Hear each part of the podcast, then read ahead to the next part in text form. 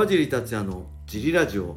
はい皆さんどうもです、えーこのラジオは茨城県つくば市並木ショッピングセンターにある初めての人のための格闘技フィットネスジムファイトボックスフィットネス代表の川尻がお送りします。はい、よはいというわけで今日もよろしくお願いしまろす。小林さんでよろす。しくお願いします。えー今日は昨日はですね金曜日、はい。えーあれです UNEXT で、はい。えー TUF ね、はい。えー31の新エピソードエピソード7が公開されました、はい、えーそのエピソード7にはね僕は2015年の USC ラスベガス大会で戦ったジェイソン・ナイトっていう選手がね、出てるんですよ。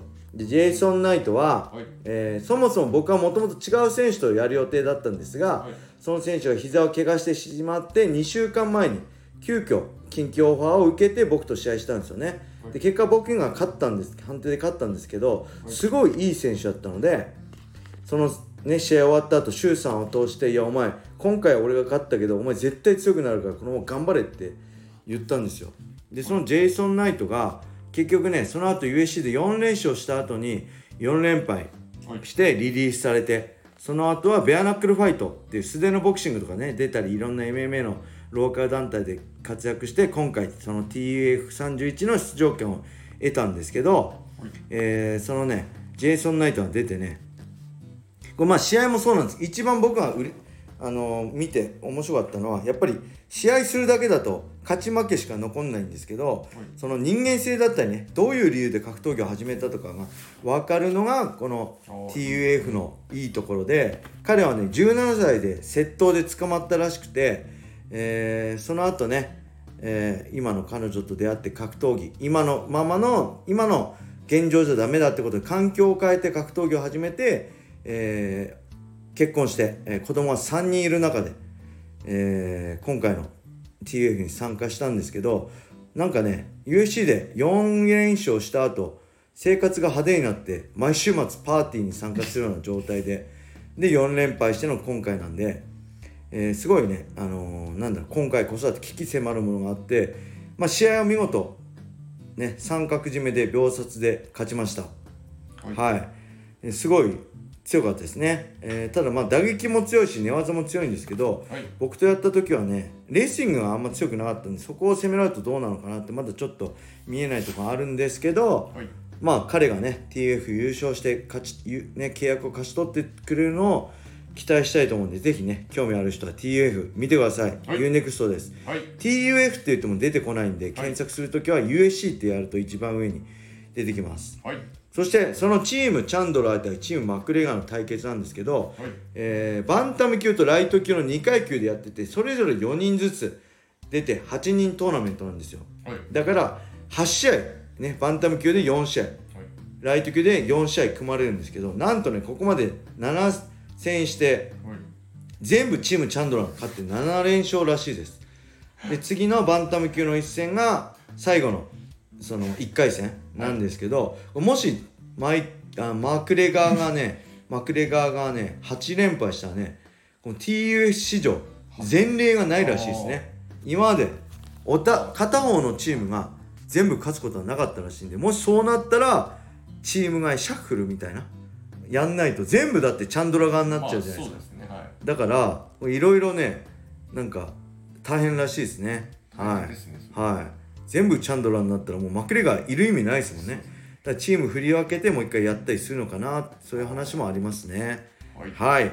そんな感じの TF なんですが、はい。レターも行きましょう、はい。これねお化けのレター行った時のお。返答が来てます。ありがとうございます、えー、川地さん小林さんおはようございます。いいつも楽しく聞かせていただいておりまあすりがとうございます。小さな会社の経営者お。浅川ひろぽんと申します。はい幽霊の話でレターくださいとのことなのではい。綴っております。はい。こんなこと法人経営者が嘘ついても何の得もないのでそのままのことを書いてますよ、はい。私は今3月生まれの41歳ですが、はい。小学生の時に一度だけ昔住んでいた実家でお風呂上がりに幽霊を見ました。はい。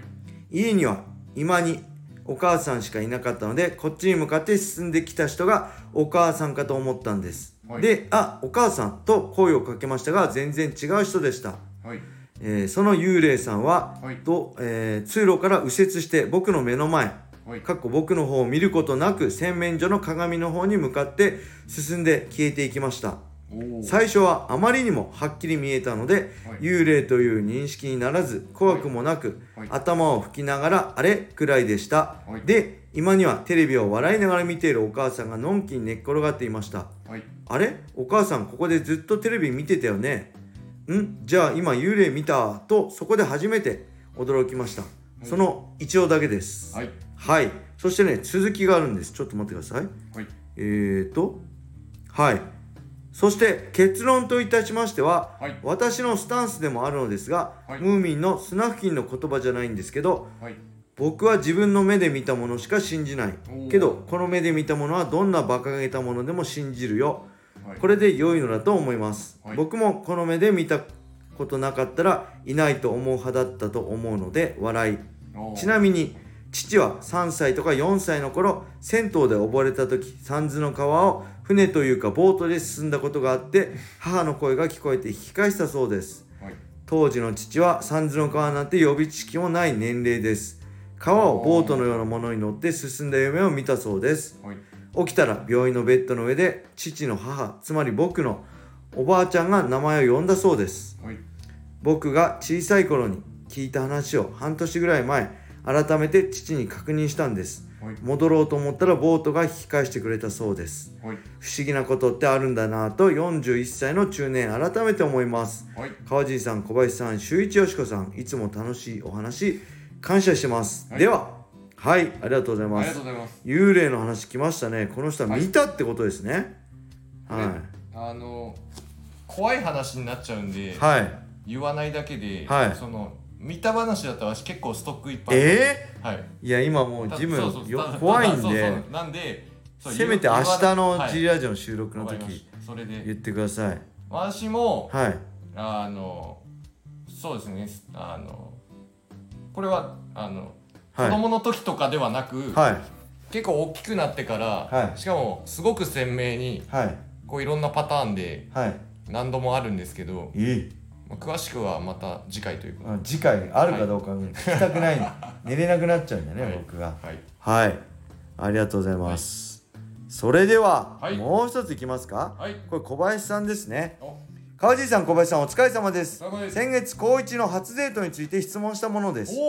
小林さんのアドバイス通り頑張ってみたんですが、はい。お互い緊張してあまり話せませんでした。はい。連絡はまだ取り続けてます、はい。2回目に誘おうか迷ってる途中です。もっと関係を縮めるにはどうすればいいですか？はい。なるほど。これ長くなりますけどいいですか？